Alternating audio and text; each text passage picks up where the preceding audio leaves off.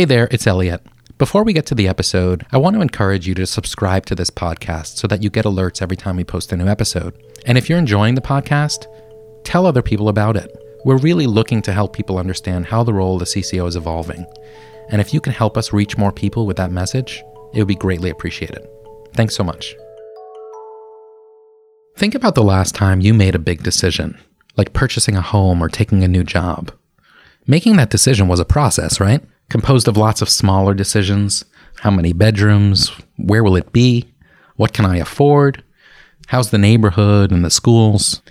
The role of the communicator is often to inform and persuade, but today there's a growing movement in communications to borrow concepts from marketing. Things like nurturing people through a decision making process, using a blend of data, social and behavioral science, technology, content, and new ways of working to move them through that journey. In marketing, this is called Martech. At Page, we're exploring the notion of CommTech. Daniel Jörg is head of digital marketing and research at Farner Consulting in Zurich.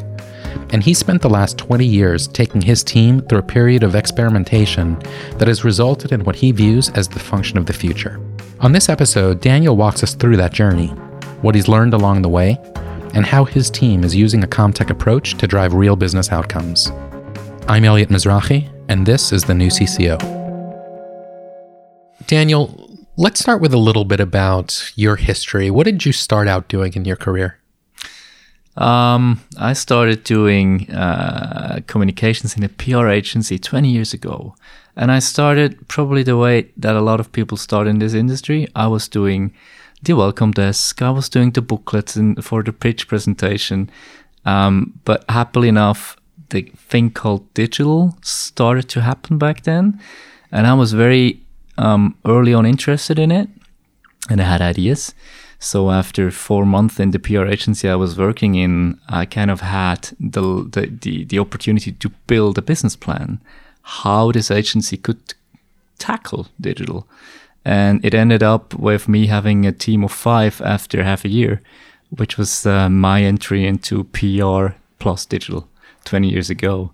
What did um, digital constitute then? Back then, oh, that was basically a search engine. Google has been launched. That was blogs. And that has been for us back then online surveys. So doing polls and online surveys, which was something completely new back then, you had to spend a lot of money on mm, marketing research. And suddenly, if you had a panel, if you had thousand people to poll, you could do amazing stuff. And basically, the blogs, the blog monitoring, checking what's findable for specific search terms on Google. Does your company appear? Does it not appear? Does critical stuff appear? Um, those were the key questions back then. And what attracted you to digital? I guess my passion for digital came out of personal interests. I was always very much into music. And before Google launched, finding new music, finding more of the great bands I liked was really hard. It was buying magazines, it was going to record shops, it was asking people deeply into the matter of music and that kind of style of music that I liked. And after Google popped up, it changed and it kind of made click with me that what happens here to one of my hobbies, it changes everything in how people discover whatever information, whatever business, whatever product, whatever service. So that's how my interest into how's this going to change communication, marketing, advertising, everything. That that's what spurred the interest in me. So you said you built a team of around five people. Yeah. yeah. What did they do? um, the revenue drivers back then were two things. So on one hand side, we did blog monitoring. Uh, and it was very easy. It was handmade. So basically, what you had back then was feed readers RSS feed readers, which allowed you to subscribe to blogs and websites.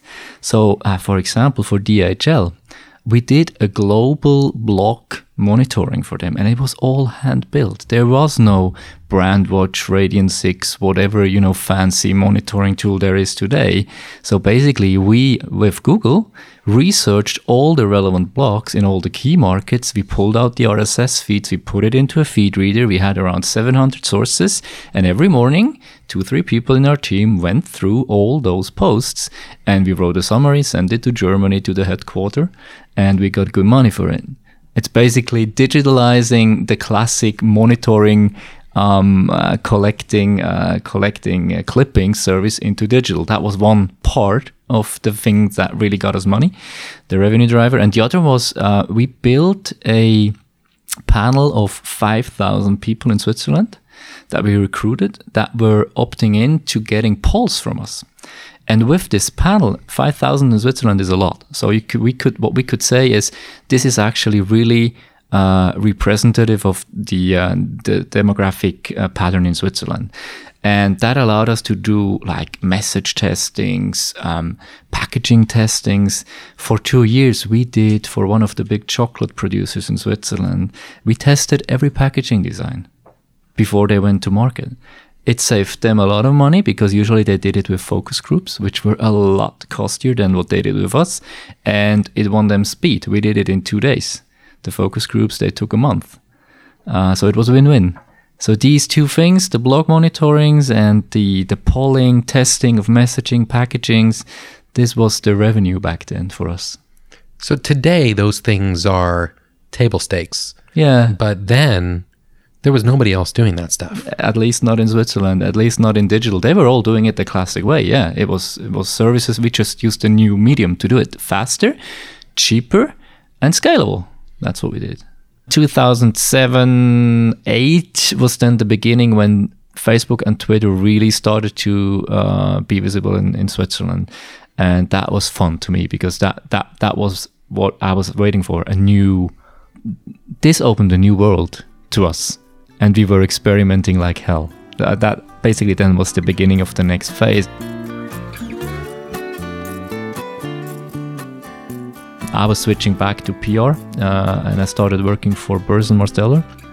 Uh, started out in a Swiss role first. They had a team of 15 people doing classic advertising, but it was not performing too well.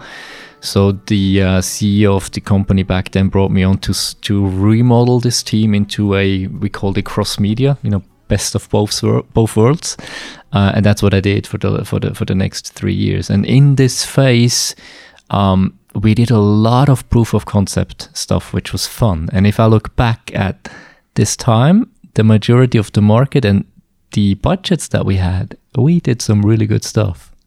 Um, I give you an example. We were actually successful to pitch uh, into the Association of the Pharma uh, Companies that we're going to build for them an online community for a million dollars. Million dollars, two years, building an online community in 2008. Mm-hmm. Not too bad.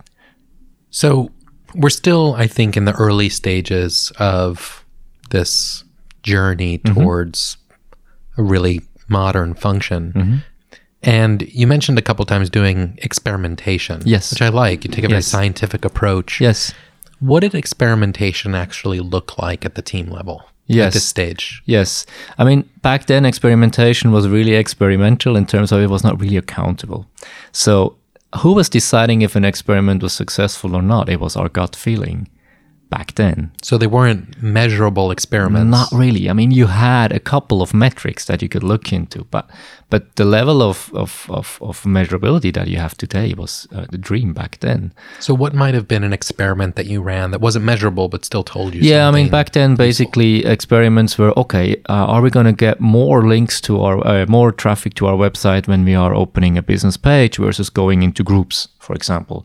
So what we did in the team say, okay, now for three months, we're going to try to just focus on one thing. And then for the next month, we're going to focus on the other. And then we'll measure in Google Analytics what's happening. Mm, that, that was basically how we designed tests back then. Uh, sometimes they were not as uh, long term as this one, uh, but it was all very, let's say, hands on. Mm, comparing different ways of doing things, but there was no stat- statistical relevance in, in, in, in measuring which one was actually performing better or not. And in this period, you're in sort of the uh, emerging field of digital content marketing. Yeah, exactly. Exactly. It was still, clients were still in the mindset of let's do content, let's put it out there, and someone will find it. That's basically the way they, they've seen it.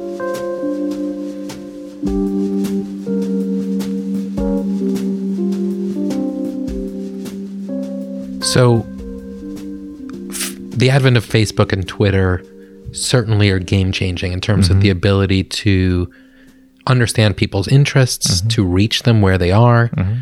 That was over a decade ago. Yeah.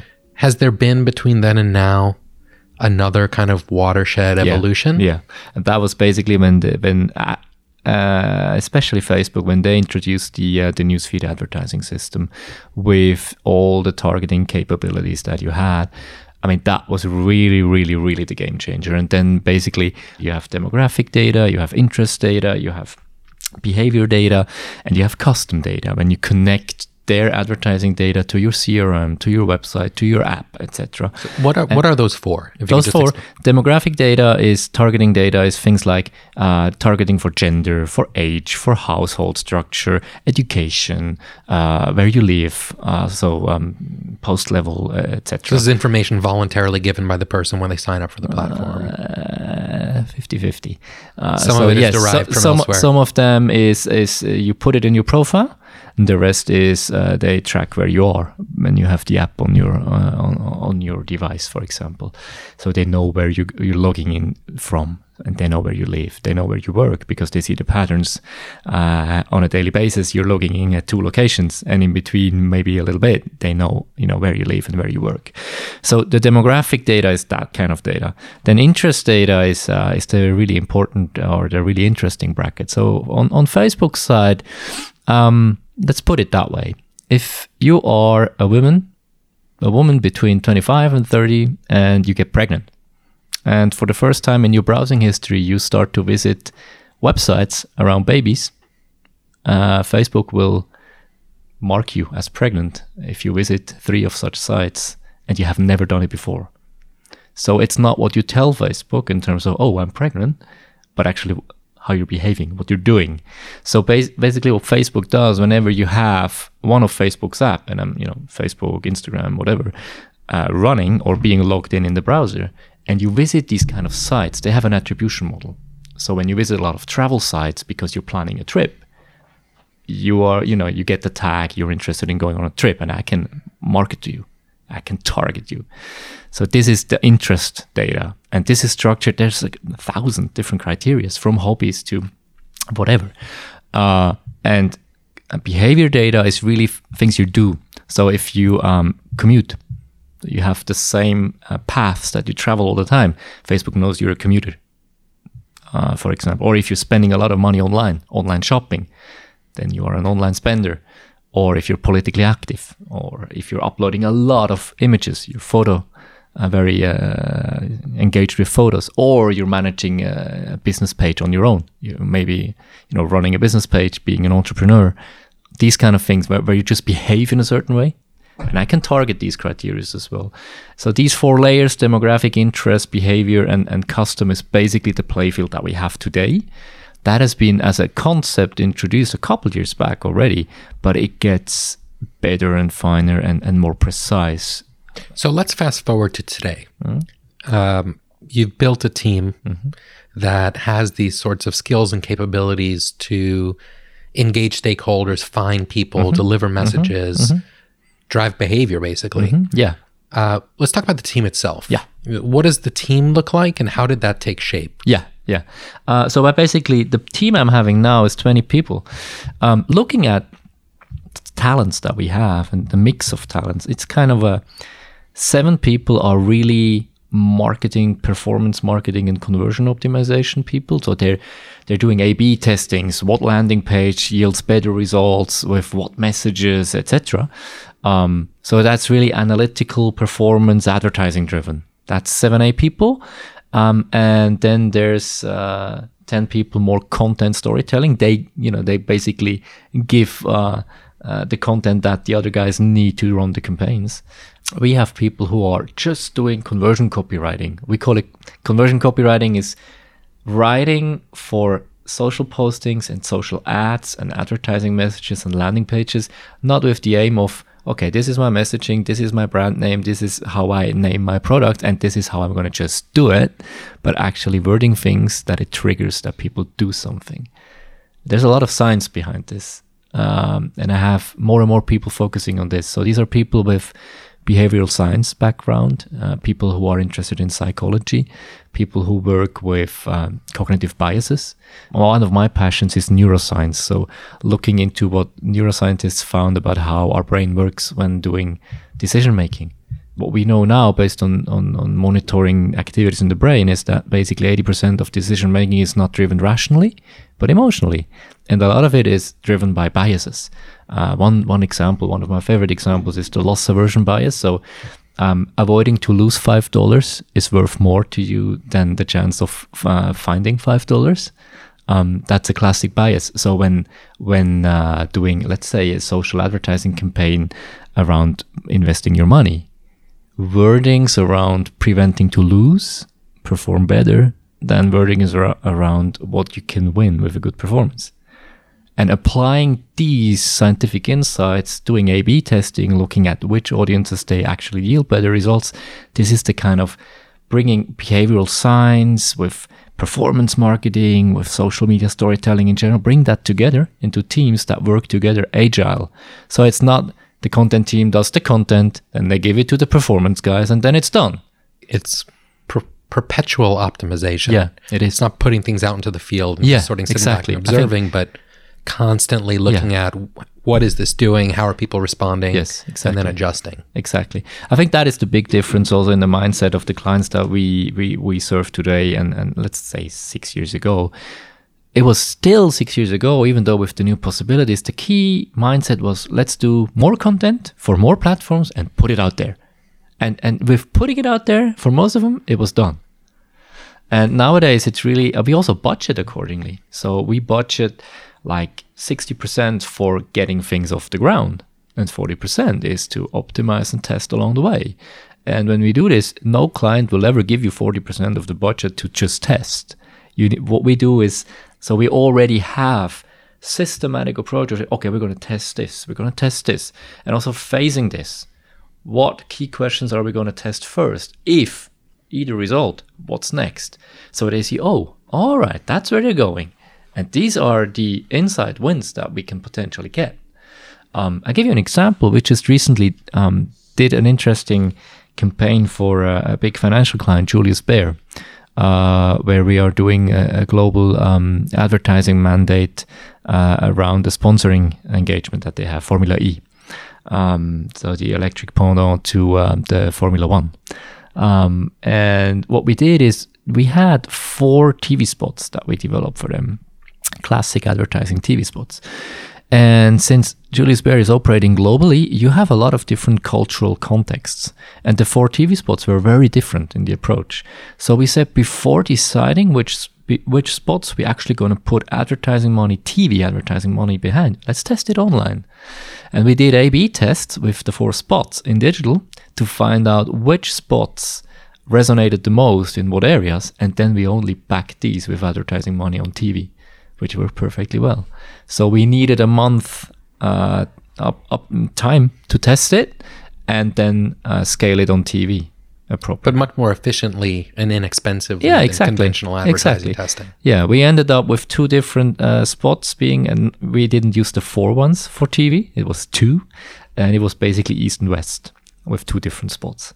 Interesting. Yeah. You mentioned agile. Mm-hmm. Typical day in the life of somebody whose team is agile. Mm-hmm. What is that going to look like? Um, it's depending on the project. So uh, uh, one thing which is which is clear is that in an agile team, you're not having your project and that's you know it's very structured and and, and you know what you're going to do the next the next two three months. Uh, actually, the, the the the defined thing is that we do have like newsroom meetings. So when you're working in an agile uh, campaign at Farner, you usually have a, day a daily check-in with people from different uh, units. So for Julius Baer, when we have people from the digital performance team, from, uh, people with SEO background, people with content marketing background coming from the digital side, we have the advertising guys, we have the media relation guys, and usually they, like in a in in, uh, in a newsroom, at 10 o'clock in the morning they come together latest findings from the last 48 hours do we need to change something do we need to test something that's the kind of model we're fostering and that's what we encourage the teams to do So we talked about digital marketing, Mm-hmm. which I think would often result in an outcome that's like a purchase. But for communicators, we're certainly trying to influence perception Mm-hmm. or behavior.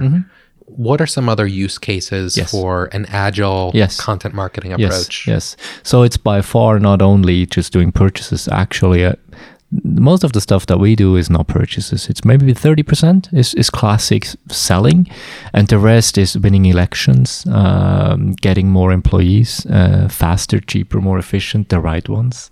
Um, internal campaigns work like this as well. Um, getting the support for an important issue um, being the thought leader in an industry, B2B marketing is a lot of it is owning a topic, but really owning. I know that PR guys were talking about this 20 years ago, but they were never being able to A, guarantee it, B, measure it.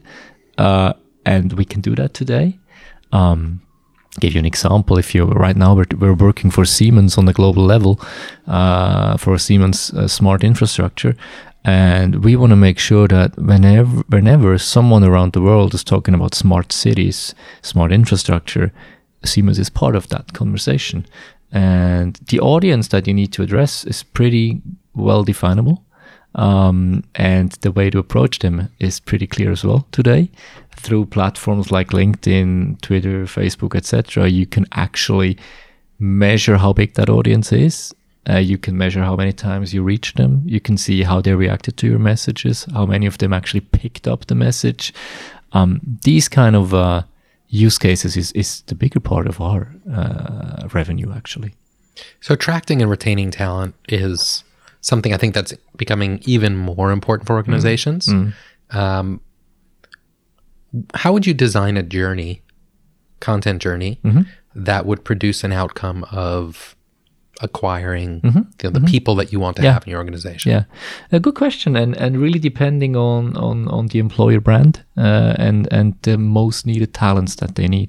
We just did a a bigger um, employer branding campaign for the Swiss Federal uh, Federal uh, Railway Company, and they especially were looking into uh, getting more people, not for the white collar jobs, but actually the others.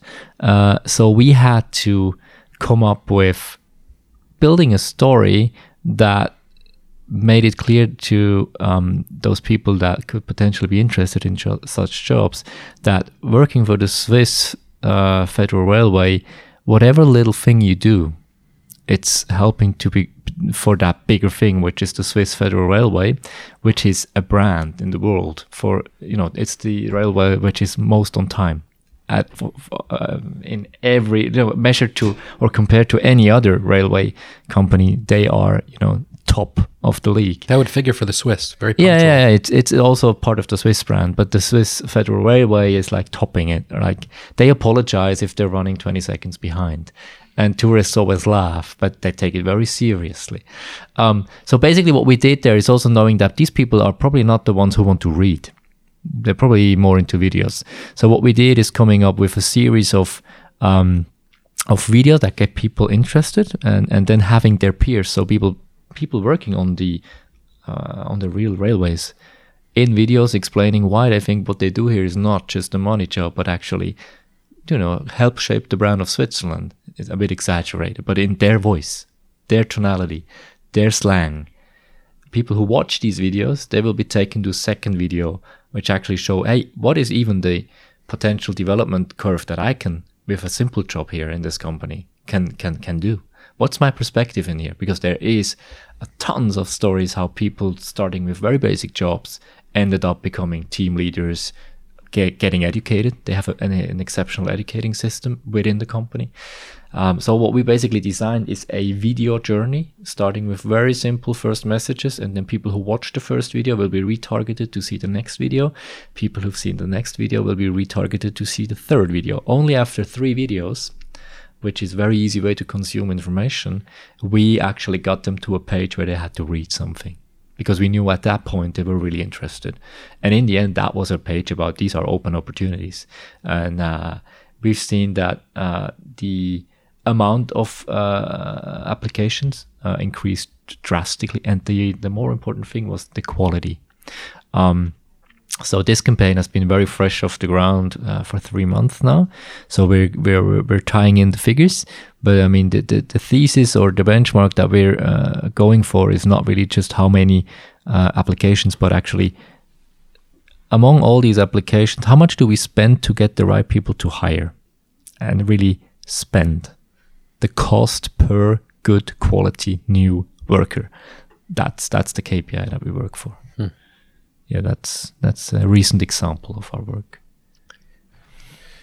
In many ways, what the communications function is doing is trying to persuade people to think or do certain things. Uh, but there's a scientific underpinning, the mm. brain science knowledge that we have now that can help us do that in a much more methodical way mm. really changes the way that we might think about how we get at that. Mm. Can you talk a little bit about what we understand about how people make decisions or yes. how people decide yes. how they're going to behave yes. that might be useful in terms of designing campaigns like this. Yes, I think there's there's basically two two big levers. One one is understanding that uh, every decision is a journey. It's not you see a message. All right, there's a new model of a new car, or there is uh, an election coming up. These are the candidates, and bam, I know what to vote it's just not like that. It's a journey. So, and scientifically researched, my favorite example is car is very well known that it takes on average 900 different questions till you buy a car. Um, so, looking into what these questions are, maybe structuring these questions into a phased process. There are a, a first set of questions. Mm, what kind of model of a car do I probably need? Maybe then questions related to what can I afford? Then uh, where could I get the best deal? Then maybe how could I optimize, customize, whatever, you know, just making this up. But thinking of every decision not as there's a message, there's a recipient, and then there's an impact. That's not how it works. It's a journey with multi layered different questions, and every question is basically a signal of a need. And as a communicator, you need to ask yourself do I fulfill these needs with the right messages and content. This is the first lever that I think, and the first um, switch that communicators need to do. Go away from, I have my message, I put it out there, and people will then see it and somehow do what I want them to do. It's not happening. So going into that, it's basically going deeper. It's going into the process, into the journey, and not coming up with one message and one visual, but actually maybe 20 or 50 if you're talking about loans or uh, buying a car or buying a house, um, a political vote, you're talking about thousands of questions. And you need a lot more segmented com- uh, content. And it's also the other thing is that this journey is not the same for every individual. So there's thousands of journeys. Also, the speed in the journey. You might decide after three questions. I might take hundreds till I buy the car, depending on the money I have, the impulse buying reflex I have, etc., etc. I think this is one of the first principles that people need to integrate into their communication work when they want to take people to a decision. Um, the other thing then is really looking into in the brain, in the emotions, what's happening and start playing and, and distancing yourself from, okay, our marketing and our branding, we decided to talk about this topic with that word set. That's not the way. You need to use the language of your audience. And you, you, you need to use language that actually triggers emotions. For me, myself, that's really a passion topic. There's words that trigger so much emotions, and there's no general rule there's I, I, I was talking about cognitive biases. This is a model which is well known, and but every in every campaign, a cognitive bias that could work in financial industry, the one I, I mentioned with the five dollars uh, won or loss, perfectly works in financial. It might not work the same way in another topic in another audiences. So taking these biases and these learnings from neuroscience and then but testing it over and over again, what sticks on what topic and what audience. This is a systematic approach. It's not that it's a rule, but it's rather a systematic approach of testing these things over and over again. If you do this, you can take a, you know, if you take a classic KPI like a click through rate on an ad or a posting or a blog post from 0.5% to 5%. th- that's crazy if you can achieve that. But you can achieve that. What's a kind of typical mistake that a communicator might make by writing something that seems very persuasive to them, but they've either missed an opportunity to think about the decision making Yeah. process or the emotional connection? I think the biggest mistake is knowing or assuming to know. Uh, the most experienced writer, writers I know, they think they know how to write because they've been doing it. And o- oftentimes, also copy that I look at that I think, oh, this is well written. This is has a funny twist. This beautiful wording. It doesn't perform.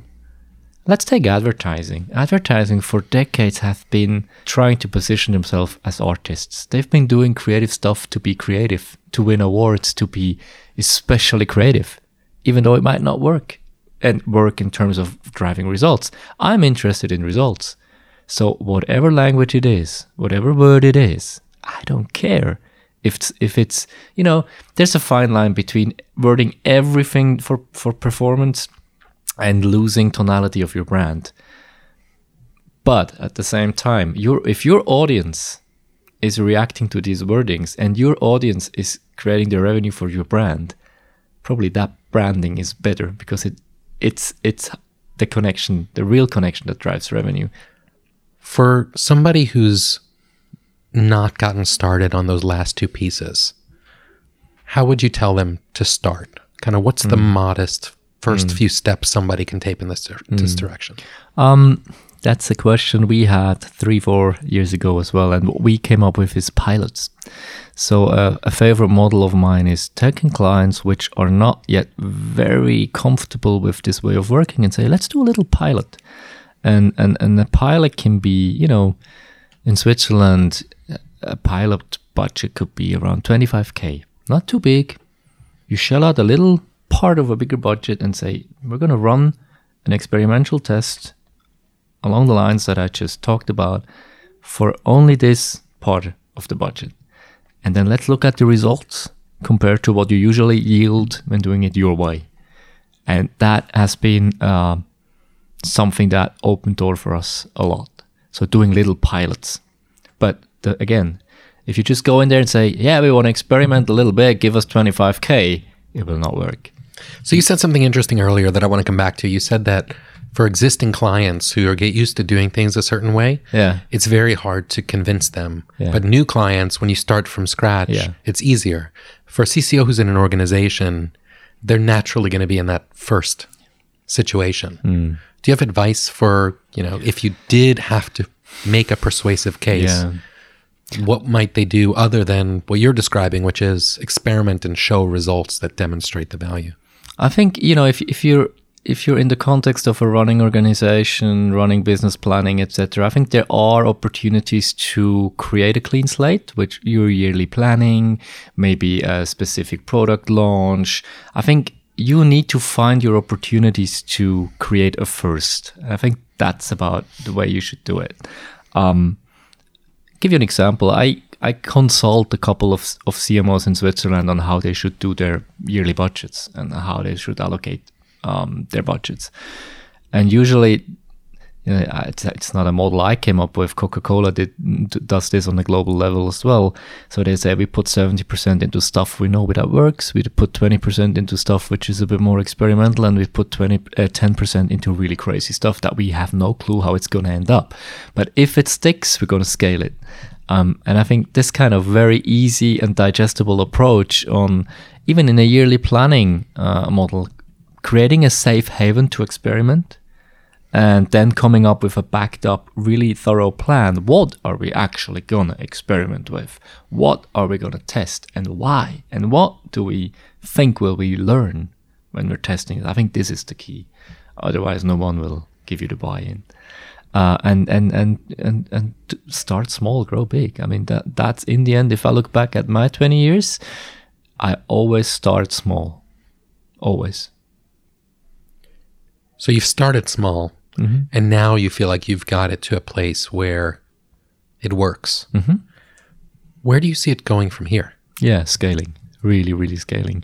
More and more, it's really going deeper in tech as well. like taking taking tech in house, building our own advertising servers, building audiences across campaigns, across clients to leverage learnings from a client in this field for another client, which is not possible when you have it on the campaign uh, on on the platforms.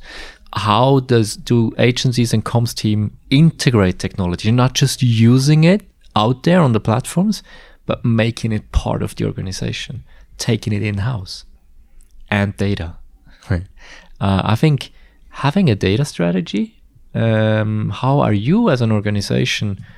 Systematically generating data, aggregating data, and structuring data to be useful again. If you're talking AI, voice as an interface, all these new things that are shifting uh, the markets and the, the, the, marketing and communication field now, the basis of it is, is, is to have well structured data. If you don't have that, you cannot leverage it. So these are some of the key questions driving me. I feel like I have to ask you about the ethics involved here. Sure. Um, it sounds creepy. Like you can know things about people, how their minds work, mm. how they make decisions. And in an ideal world, everyone would wield that power responsibly mm. for outcomes that are mm. at worst not, mm. you know, uh, affecting mm. society in a negative way. Mm. What what sorts of rules or responsibilities do you think we might need to develop because of the power that we're starting to develop to mm. influence people in a way mm. that actually changes their behavior mm. and in ways maybe that you know they're not aware they're being manipulated in that yeah, way sure sure sure good question and i think uh, you know looking at the discussions you had here in the us with facebook and cambridge analytica etc a very relevant one um, i don't think there's there's there's it, several layers uh, of answers or potential answers to this question. So I think one thing is that only leveraging data that you are allowed to leverage and that kind of consumers knew they were giving away that data. So that um, I think that was one of the key things for the Cambridge Analytica thing because they were using this app, this personality test, without knowing what's going to happen with the data. So obviously, only play with data that you're allowed to play with. That's one thing. Um, then the other thing is I always I was waiting for your word manipulation because after 20 years in the comms business and maybe 15 years in the comms business knowing that comms can drive results you will never be able to manipulate I think there's a limit to what communications can do. So you will not get someone to vote for Trump if he doesn't like or has a, a natural openness to be receptive to his messages anyway because at some level he already agrees to some of his thinking. Mm-hmm. I think you can intensify, multiply, amplify things that are already there, but you cannot create completely new behaviors. So it's not brainwashing. It's no, sort of gentle no, it's amplifying. Guidance. It's yeah. I think it's amplifying because in the end, when it comes when it comes down to business, convenience will always trump privacy worries. Always. If WhatsApp is the easiest way to reach everyone, you will use WhatsApp. When people ask you in a survey, are you worried about data? Obviously, you say yes because you don't want to, you know, look foolish. But you will use it because it's convenient. Same thing is happening now with the voice assistant. It's just so convenient. Convenience trumps privacy worries every, every time. Yeah. I've always felt something similar that if you got enough value in exchange for yeah, yeah. That's what I say with, with convenience. Yeah. yeah. 25 years ago, if somebody asked you, would you be willing to let a major company know where you are at all times, yeah. let them read your emails? You'd think they were crazy and you would yeah. say no. But today we do it every day. Yeah. Yeah. You do it every day because nowadays there's no more looking for an address because you will always know where to go. That's the other side of it. And I think also that that's part of the education part it's a market. You know, these companies, they have multiple markets. They give you value for free and they leverage the data you give them for another market in exchange. Basically, it's what the publications have been doing with advertising and readers for centuries. But translating this, making this clear, educating kids in primary school about it, and also generating a better literacy in, in, in, in the public area around this ah, it, I think this is would be something that could really help. Well, I think we've started that today. Yeah, hopefully. I hope so. Thank you very much, Daniel. You're welcome. If you enjoyed today's episode of the new CCO, be sure to check out our latest episodes and subscribe wherever you get your podcasts. While you're there, leave us a rating and a review. We want to hear what you think so that we can keep making this podcast more interesting and valuable to you. To find out more about what's happening at Page, please visit us at page.org. Special thanks go to Morning Consult and to Rivet Smart Audio, our podcast sponsors. Without their support, we wouldn't be able to bring this podcast to you. Thanks so much for listening. We'll see you next time on the new CCO. A quick message for Page and PageUp members. This year, from June 19 to 21, we'll be holding our first ever Page International Exchange in Amsterdam. This is a brand new multi day event that's designed to bring members from around the world together to discuss the global issues that are affecting our roles and our enterprises. It'll feature plenty of opportunities for members to talk to each other and learn from leading thinkers. I hope that you'll be able to join us for this event. If you're interested in learning more or in signing up, please visit page.org/events.